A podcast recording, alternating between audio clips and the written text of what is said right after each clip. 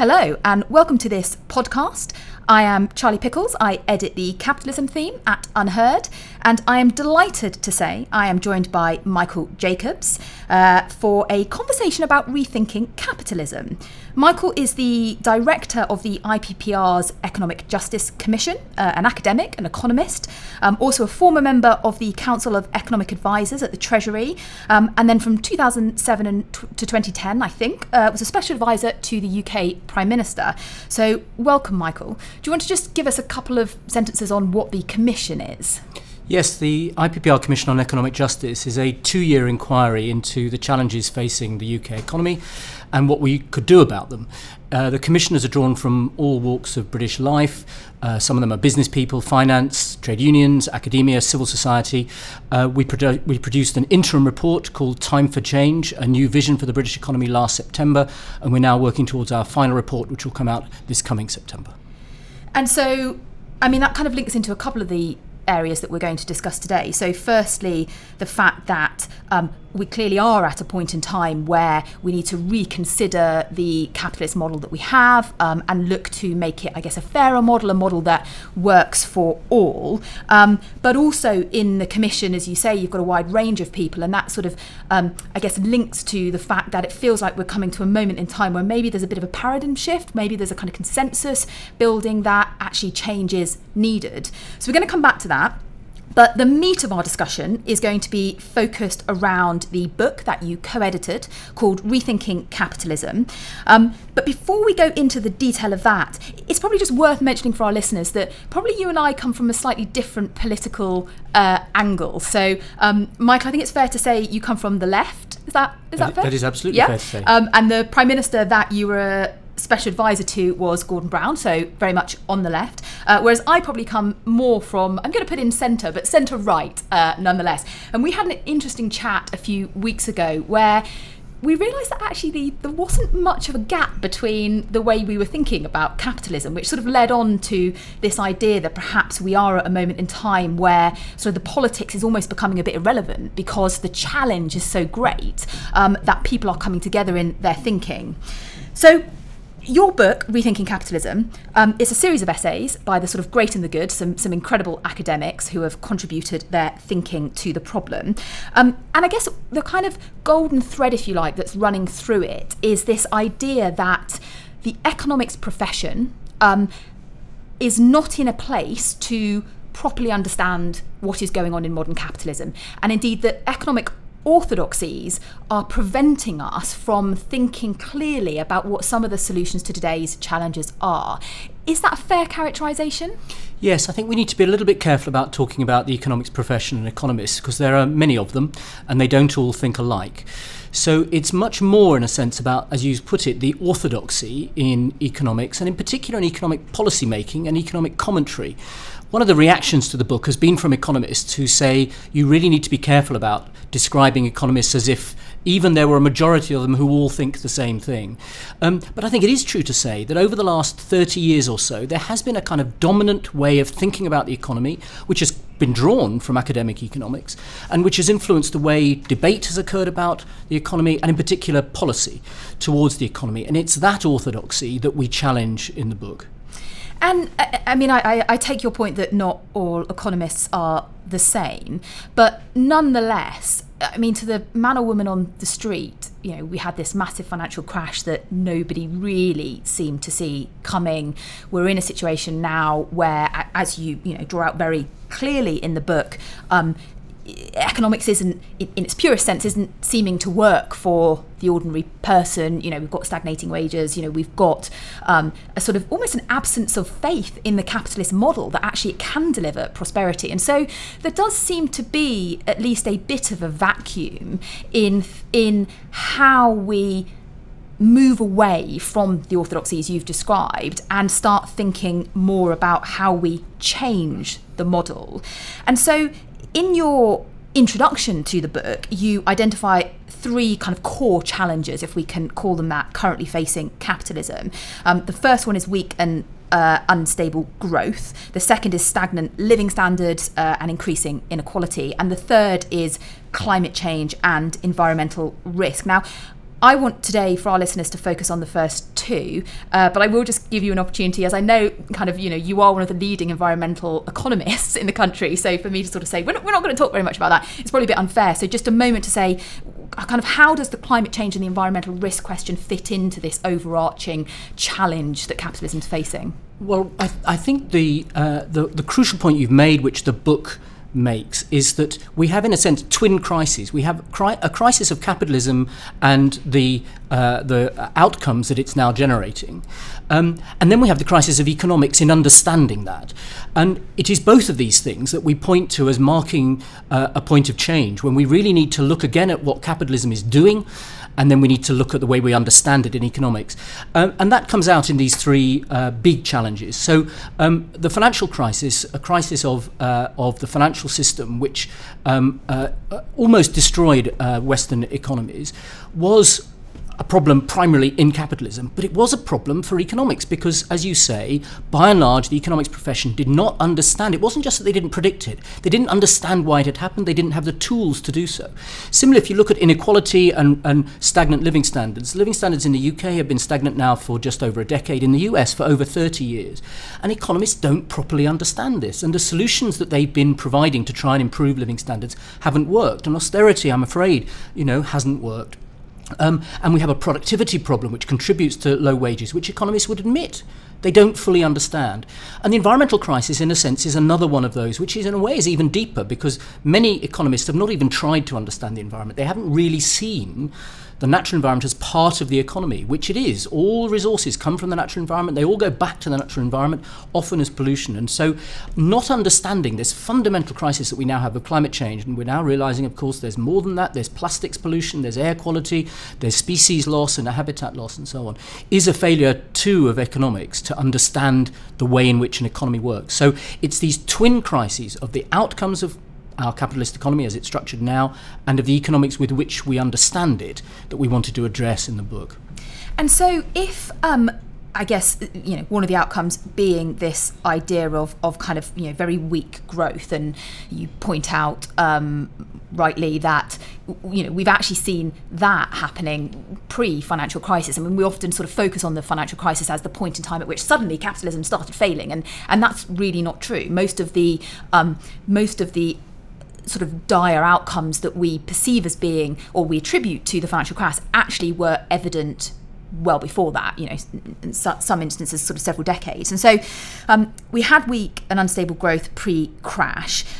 One of the things that we have been focusing on here at UnHerd is the sort of the financialization of the economy, and, by that, I guess what we mean is is it, it's become much more focused on money and st- shares and kind of quarterly earnings and, and that kind of stuff what role do you think that has played in our, you know, kind of stuttering growth? I think financialization is actually a really important feature of the way capitalist economies now run and the outcomes that they're generating. Over the last 40 years, you've had a really marked change in the distribution of national income. Between the 1940s and the 70s, an increasing proportion of national income went to labour, to wages and salaries, to ordinary people, because that's how most of us get paid. Um, but since the 1970s, an increasing proportion has been going to capital, that is, into the returns to shareholders, the returns to wealth, and a declining share to wages and salaries. Um, and that has shifted the nature of our growth path. So we're getting less growth generated from consumption and from uh, what ordinary people spend in the economy, and more from financial activity um, and dependent dependent on the spending of wealthy people who tend to spend less in the economy. So there's a, a structural shift has gone on. And attached to that has been the uh, problem of investment. More and more of the returns to companies are being distributed to their shareholders. So there's been a rise in, in, in, in profits, and then more and more of that has gone to the shareholders rather than being reinvested. So you've now got the rather extraordinary situation where British companies as a whole are net savers in the economy. What companies used to do was take other people's uh, savings, and they used to borrow in order to invest. And now companies are saving money and they're giving more and more of it back to their shareholders as dividends and in share buybacks and so on. And that has reduced the investment rate, which of course reduces the overall growth rate over the long run in the economy. And there's been less innovation because of that, because that's an investment function and so on. So that's a really crucial way in which capitalism has changed and is generating some of the adverse uh, results we've seen. And, and so, just to put the I guess, opposite perspective. You know, some people would argue, look, the shareholders are the people that are risking their capital. You know, they are the owners of the business. Is it not right? Is it not fair that actually they get a good return on that investment that they've made, and and therefore, you know, some form of inequality in the sense that you know wealth is being distributed back to the owners, the risk takers, might be a, an acceptable outcome? Well, clearly you need to return uh, money back to shareholders in dividends. Uh, many of them are pension pension holders um, uh, uh, who need money for their pensions. So it's the question of the balance of these things and whether the balance has gone too far towards shareholders and away from workers. So another ph- phenomenon that we've seen developing, in particular in the last 10 years, but but for a longer period, is a, a much more flexible or casualised labour market. So more and more people work in uh, in jobs that don't have the kind of um, uh, strong conditions of work that uh, used to be seen, many of them now on zero hours contracts or part time contracts, uh, or in other ways, they don't have uh, rights. Um, they don't belong to unions in the way that they once would have done. And that has reduced their bargaining power, has reduced wages. And yes, that gives you flexibility, but it also means that you don't have the, the uh, consumption that goes with those wages. And so we've not been sustaining demand in the economy in the way that we would have done because of these structural features. And this is why it's really important to understand capitalism as a system and the way that it works, and to make sure that the economics with which you understand it real, is really getting to grips with the new forms of company, the new forms of financial markets, the new forms of labour market. And an overly simplistic economics sometimes just doesn't do that. And that's why many of the prescriptions that have been given by economic policymakers haven't worked, because we've got a different form of economy, and that requires a different form of economics. And, and one of the, I guess, the underpinning challenges. Uh, to which actually you can probably link a, a, lot of these issues that you're talking about is this kind of growth of short termism within. Um, well, actually, government as well, but but but principally uh, in corporates, and you know it is incredibly striking uh, that we have seen over particularly the last few decades this real focus on quarterly earnings, this this kind of um, almost obsession with where the uh, stock share price is at, um, and that that has driven some of the p- perverse behaviour that you've been talking about. So both in terms of, I guess, not investing in the labour force, not not investing in skills and and, and your staff, um, but also in things like the share buyback. So this is the idea that companies um, actually literally buy back their own shares, which gives a temporary short-term boost to their uh, earnings reports. Um, how far is short termism something, though, that we can actually tackle? Well, it's difficult in a in a capitalist economy to deal with the behaviours of many different shareholders and many different company boards. There are things I think though you can do, and the IPPR Commission is looking at some of these. So, for example, um, if you put workers on boards, I think you'd get different decisions being made by boards. The interesting thing about the theory of shareholding is the shareholders were meant to be the owners, but in fact, if you look at the way shares are now held, not very many of the people who hold those shares would claim they were owners at all. Some of them are holding their shares for milliseconds seconds in in uh, high frequency trading, and many of the people who hold those shares regard them simply as ways of earning uh, uh, short term returns and not as uh, investments in a company. And the workers probably have much more investment of their own in the company now than the shareholders, and many of the shareholders do. So the case for putting workers on boards is actually one about are you getting the balance of interest right in the decision making in the companies?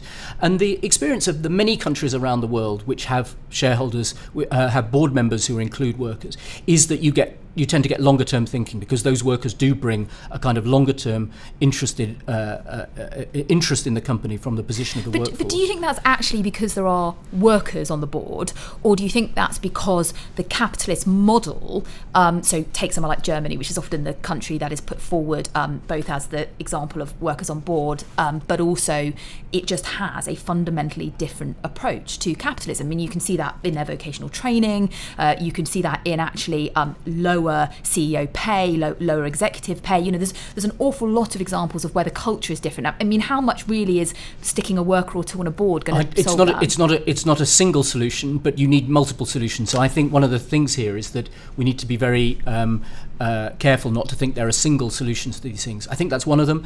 Um, another one that you mentioned uh, is uh, uh, in Germany is uh, very typically companies have a stock of shareholders who are long-term shareholders and who want to be um, who want their investments over a long period, and we tend not to have those block holders in the British system.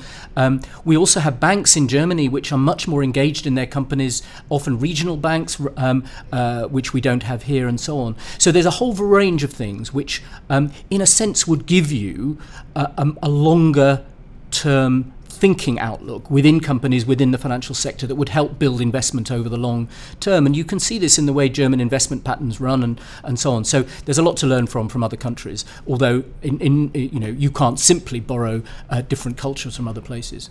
And I mean, investment is obviously a key factor in delivering um, growth which we want to see. Um, and I was struck by the essay in the book um, by Mariana Mazzucato about uh, the role of the state in delivering innovation. So actually, if we want, you know, real growth, kind of dynamic growth, then we need innovation within the uh, economy. And effectively what she's describing is a sort of decline in uh, investment um, the proportion of, of r&d uh, that, that comes from the state has been consistently declining in most countries she says particularly notably in america and the uk but what i was struck by was her point that um, we see uh, innovative investment by the state as something which kind of is supposed to sort of you know give a boost if you like to the rate of innovation. But actually what she's saying is not just the rate of innovation but also the direction. Um, can you just explain a little bit about I guess the role of the state with innovation and where some of those tensions might be um, yes, so Mariana Mazzucato's uh, um, work, not just the chapter she has in this book, but her other book, um, The Entrepreneurial State, um, has brought to light a, something which orthodox, e- orthodox economics has not really recognized, which is how important the state has been in developing new inventions and innovations. There is a kind of model, I think, in many economists' heads, which is that um, innovation occurs because scientists or people in companies kind of have good ideas, um, and then it's all uh, brought from within the private sector system. And the she, state should sort of get out the way. One of the, the state has not been involved and shouldn't be involved. Yeah. And she points out that if you look at the iPhone, all the smart technologies that make an iPhone an iPhone, the touchscreen, the Siri system, um, the, uh, internet. the internet itself, were all developed with state support in the United States, often out of defense industry spending originally um, or elsewhere in publicly funded research and development. And, and her empirical argument is we've not really understood how involved the state has been. And she then makes the prescriptive argument, which is something we're also exploring on the IPPR Commission on Economic Justice, which is um, what can the state do to push innovation in directions that will not just stimulate growth in general, but growth of a good kind? we have massive challenges. One of the things we put in the interim report of the Commission was we have a huge demographic challenge. We have an ageing population that is going to take up increasing resources from health and social care. We have a huge environmental challenge, climate change, uh, other environmental problems. Um, we have challenges in mobility, uh, of utilizing digital technologies for good, AI and robotics and so on. Why don't we particularly push government spending into those areas where there are big social challenges where we know we need to solve them in order to not just to drive generalized growth but the specific growth in areas that um, uh, uh, where we where we need to uh, come up with solutions. And so she would like a more active state what she calls quite cleverly an entrepreneurial state um, to help direct investments into that into those fields. They would still be largely private sector investments. This is not about having state companies doing it but it's about being smarter in the way we direct state spending to help research and development uh, in the economy. And I guess it's particularly important given what we were just talking about around short termism and, and the kind of chasing of quarterly um, figures uh, within the private sector because, you know, innovation is about risk and, it, and it's not a guaranteed return on the investment that you make. And so, you know, I thought one of the great phrases she uses is this concept of patient capital. So actually the state is, at least at the moment, more able to put in that patient capital to take the risk, to, to risk failure, um, whereas a lot of the, at least uh, publicly listed private sector companies are, are not willing to do that. So, um, you know, kind of all the different issues kind of coming back and feeding into each other. I guess I'd just like to spend a moment then on the idea around inequality, um, and you know, which obviously directly links to declining living standards for many ordinary or typical um, citizens, uh, particularly in Anglo-Saxon countries, um, but more broadly. Um, and it's something actually that we at UnHerd have done quite a bit on, particularly around wealth inequality. But you know, when you look at the figures both for income inequality and wealth inequality, um, the amount of money or assets that are going to slash owned by the top one or even 0.1% is staggering. And, you know, I guess some would say, well, that's the capitalist model. You know, if you have a system which is about saying, you know, people work hard, people use their talent, ingenuity, etc., and they will be rewarded, and if you don't, you're not, and therefore, you know, there's a kind of nat- natural divergence. But I mean, in reality, that's not how it's working. And what we're seeing is is a great deal of, in, to use a kind of jargon, rent seeking, can you just sort of unpack a little bit how we've got to this point where there are such extremes of inequality? The uh, this is a really good question because um, this has been a gradual accretion. It is one of the functions of a, of a shareholder model is that more and more of the profits that have been generated have been going to a declining number of people. So shareholding has narrowed rather than uh, grown. Um, and uh, as Piketty, Thomas Piketty, the French economist, has said, if you look at the growth rates um, of the economy as a whole and you compare them with the growth rates of the returns to capital, the latter are larger, which means that um, you will get an increasing concentration of wealth. So one of the things we've really got to do is to spread that wealth so that more people are sharing in the returns uh, to capital and to wealth holding. So that seems to, to us on the Commission to be a particularly important part of the policy agenda to get wealth spread more widely. And that's one of the reasons why um, this argument is not an old left right argument, because there are plenty of people on the right who would also like to see wealth spread more widely, because they'd like to see more people with a stake in capitalism and capital. Um, so I think that's going to be a crucial part of the, of the future agenda, and one which can uh, uh potentially achieve quite wide consensus. And also, I think, um, I guess coming from the uh, the right, this idea that you know, what, what we have is not a fair capitalist model anyway. So to come back to this concept of rent seeking, I was struck again by one of the chapters in your book by uh, Stiglitz, who was talking about um, this idea that, you know, the, the, the kind of link, if you like, between performance and pay at the executive level is just entirely broken. So, you know, he, he lists numerous different studies that demonstrate that executive pay even more so in banking and the financial industry, um, ha- bears no relation to the actual performance of a company. And so if we believe in capitalism, then actually what we're looking at is not not a a free market kind of free enterprise model of capitalism. It is a crony capitalist model, and and that I don't think either left or right would want to see continue. This is really important, and it's important for people on the right, and it's very, you know, it's encouraging from my point of view to hear you talking in this way. It's really important to understand the power relationships in this. So, if you want to understand why chief executives pay themselves so much, and it is by and large paying themselves, and they sitting on one another's remuneration committees, um, power is really important in the analysis. It's very hard, and this is in a sense what Joe Stiglitz in his piece does. He says it's very hard to find any kind of economic rationale. There's a very simple power rationale, which is that these people have the power to do it and they have therefore done it. And people on the left have often thought about trying to think about power in the economy, um, and it is the power of particular interests in the economy which have driven us in a certain direction. And of course, that then gets translated into political power because the regulatory frameworks are then dominated by lobbyists and others acting on behalf of powerful interests. And that, I think, is a really important part of the analysis. It's something people on the left have tended to have, and not always people on the right, and it's really nice to hear you talking in that way. And then if you apply that more widely, you then look at other parts of the economy or the other end of the labour market, if you like, and say, why is it that we have such a flexible labour market in which incomes are held down despite the fact that we have full employment? Again, many economists would say, we've got nearly full employment, wages should be rising. Why haven't they been?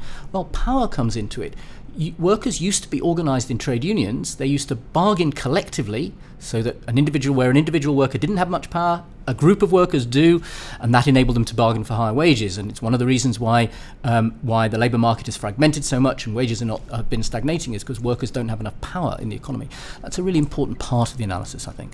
And I'm, I'm, I am very struck by this idea, and I, I, think there are probably also some pretty good historical arguments of where trade unions have not actually served their members particularly well. But that's that's probably for another discussion. So um, I'm conscious of time, um, and I wanted though to kind of pose, I guess, a, a, a sort of bit of a challenge to say. Um, you know, there's an awful lot in the book. It's a fantastic read. I recommend everybody reads it. I think there's an awful lot that you. you. know anyone of any any political uh, persuasion can can really buy into, and, and really does help understand how we've got to where we are. But you know, we are where we are.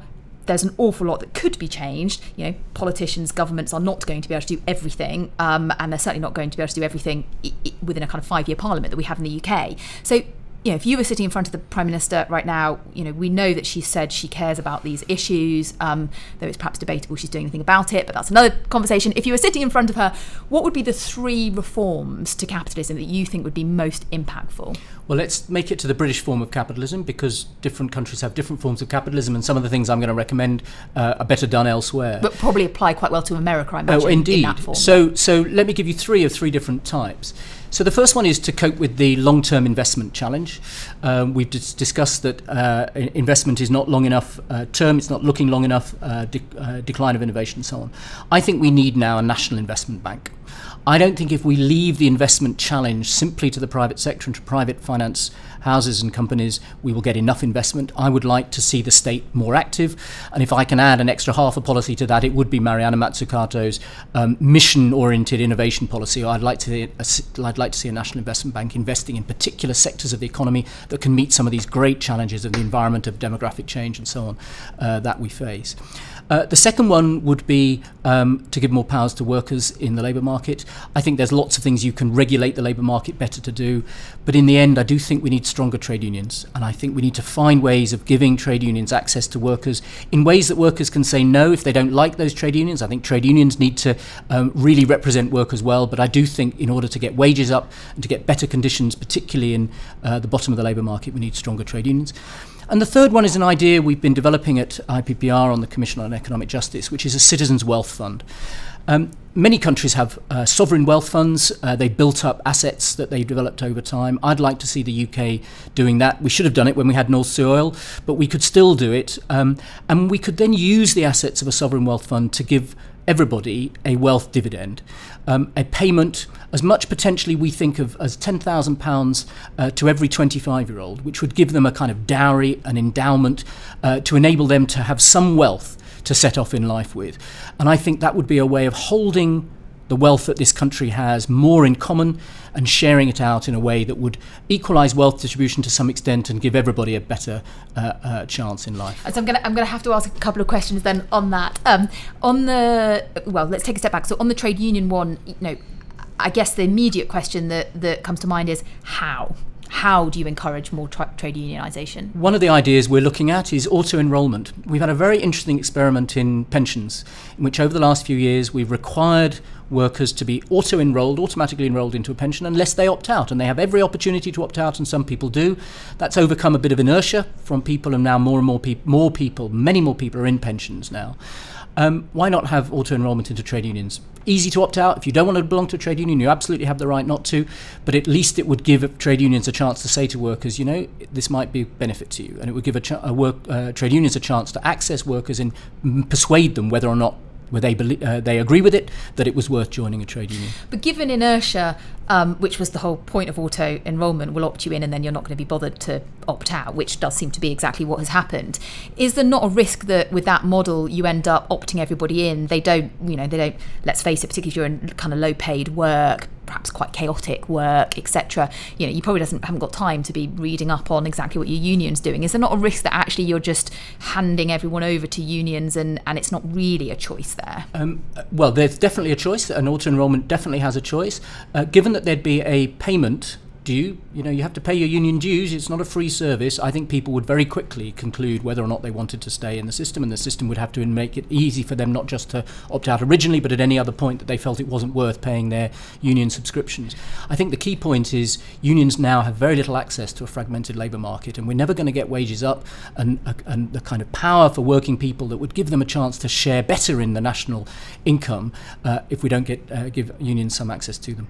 Well, and certainly um, we uh, uh, James Bloodworth writes for us, uh, and we uh, spoke to him a couple of weeks ago about his new book, Hired, and talking about the experience and the conditions of low paid workers in places like Amazon. I mean, it's just horrendous. So I can certainly see that there would be benefit to some type of model, even if I'm not quite quite on board with the uh, opt out type model you're describing. And then, final question on the sovereign wealth fund: where, where does the wealth come from? Where's the money coming from to pay that? So, um, as I say, it, it, the best for, uh, use of uh, the best form of wealth for a sovereign wealth fund uh, would have been the receipts that we got from royalties and, and, taxes from North Sea oil, which we had for many years, which we, by and large, just gave to the, the, the, the present generation as it was then, um, which was a, a very odd way to use a, uh, uh, an endowment that was a national endowment for everybody. We used it for one generation instead of spreading it over time. We've still got, however, asset sales that are going on. If you look at the OBR, it's expecting a whole bunch of asset sales. Um, I would like to see wealth taxed better, and I'd like to see the proceeds of wealth tax go into a sovereign wealth fund, which so effectively you had a form of wealth redistribution there. I think there are some other forms of, uh, of income that you could put into a sovereign wealth fund. You need to, it would take time to build it up. We don't envisage um, any payments out of a sovereign wealth fund for at least 10 years, but it's something which would enable wealth to be used for multiple generations and not simply the present one. Well, I can certainly get on board with taxing wealth. Um, final question then. So it does feel, as we've touched on several times, like you know there is a kind of moment. Uh, we are 10 years on from the financial crash, I think um, we're all a little bit surprised at how long the shadow um, has been, even if, as we t- talked about at the start, a lot of the indicators of, of kind of, you know, I guess underpinning problems were already there. Um, it does feel like people are, and people who m- maybe previously wouldn't have uh, challenge the current capitalist model are starting to do so. If I think about some of our core themes at UnHerd, so monopolisation, cronyisation, short termism, kind of the sense of some form of economic justice, if we look at what's happened to social mobility, fairness, all those kind of questions, feels like there isn't a left right issue there. So I guess, um, briefly, uh, in a nutshell, kind of where next? Well, I think uh, this is a very interesting moment. If you look back at 20th century history, um, there were two great paradigm shifts in economic thought and policy. After the uh, the Wall Street crash of 1929 and the Depression of the 1930s, um, policies failed. Policies based on the old orthodoxy of laissez faire failed. Keynesianism came in both as a new way of understanding the economy and then as a new set of policies. And after the war, you had a whole new era of economic policy based on Keynesian um, uh, and welfare state policy. That lasted about 30 years until it ran into problems in the 1970s with the uh, Bretton Woods system breaking down, the oil price rises, stagflation. At that point, the Keynesian system didn't seem to provide good solutions anymore, and a new, what we now know as a free market or neoliberal orthodoxy, took root, um, and uh, new policies were introduced in the in the period from the 1980s onwards.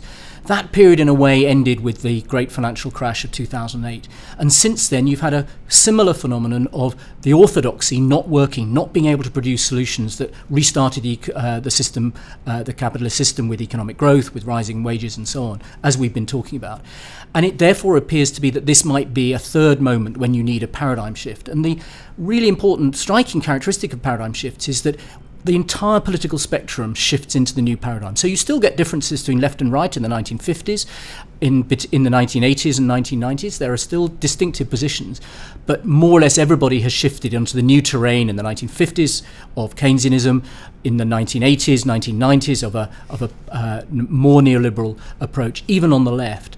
And it is interesting that you and I are having this conversation now, agreeing on many things. That's the sign of a paradigm shift. That's the sign of everybody shifting into new territory. It doesn't mean that there won't be arguments of left and right about how you distribute resources, who has the power, the role of the state, the role of trade unions, as we've been discussing.